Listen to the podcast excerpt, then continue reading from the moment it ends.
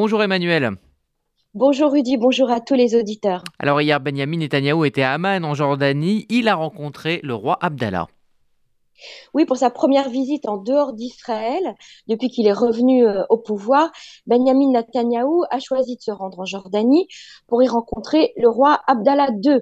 Euh, cette rencontre intervient une semaine après l'incident sur le mont du Temple avec l'ambassadeur de Jordanie en Israël.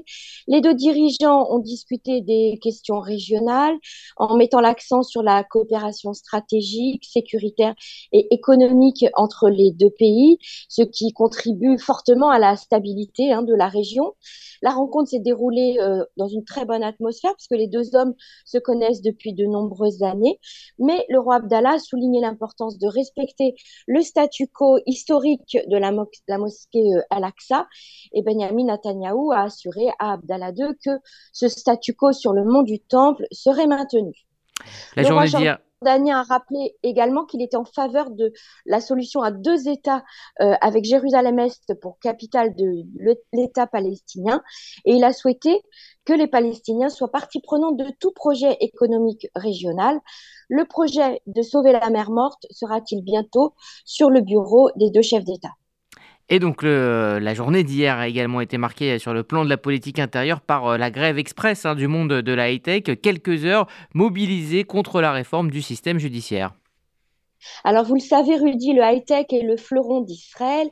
C'est également la fierté hein, de Benjamin Netanyahu, euh, qui ne cesse de le rappeler au monde que nous sommes la Startup Nation. Et pourtant, des centaines d'employés euh, du secteur de l'high-tech ont fait grève pendant une heure hier. Ils ont également manifesté à Tel Aviv contre la réforme du système judiciaire. Ils ont clairement l'intention donc de prendre part au mouvement politique contre le gouvernement, comme par exemple l'ordre des avocats. Alors le mot d'ordre de la manifestation était pas de démocratie, pas de high-tech. Et pour la suite, eh bien les manifestants menacent le gouvernement de paralyser le secteur clé donc de la high-tech en Israël et euh, ils mettent aussi en garde contre la fuite des investisseurs selon leur euh, pronostic au cas, où la réforme Lévin viendrait euh, à passer. Ils sont prêts à prendre d'autres mesures de rébellion, comme suspendre l'électricité pendant une minute dans tout le pays, ou même faire une grève pendant une journée entière, ou aller même jusqu'à un refus de payer leurs impôts. Et puis on termine avec euh, cet exercice militaire entre euh, Israël et les États-Unis. C'est le plus important jamais organisé et c'est un message fort envoyé à l'Iran. Oui, tout à fait. Cet exercice se, déroule jusqu'à vendredi. En tout, ce sont 1100 soldats israéliens et 6400 soldats américains qui sont en service. 140 avions de chasse, dont 100 100 avions américains, des F-35, des F-18, des bombardiers, des avions ravitailleurs, des drones, mais également des dizaines de navires et le porte-avions George Bush qui participe à cet exercice euh, géant. Il va permettre euh, donc aux deux armées euh, de renforcer leur coopération et de préparer une attaque à longue distance.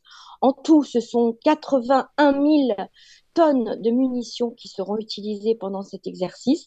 Euh, c'est la première fois que Tsal va réaliser un exercice avec l'armée américaine dans lequel intervient le porte-avions américain avec sa grande force de frappe.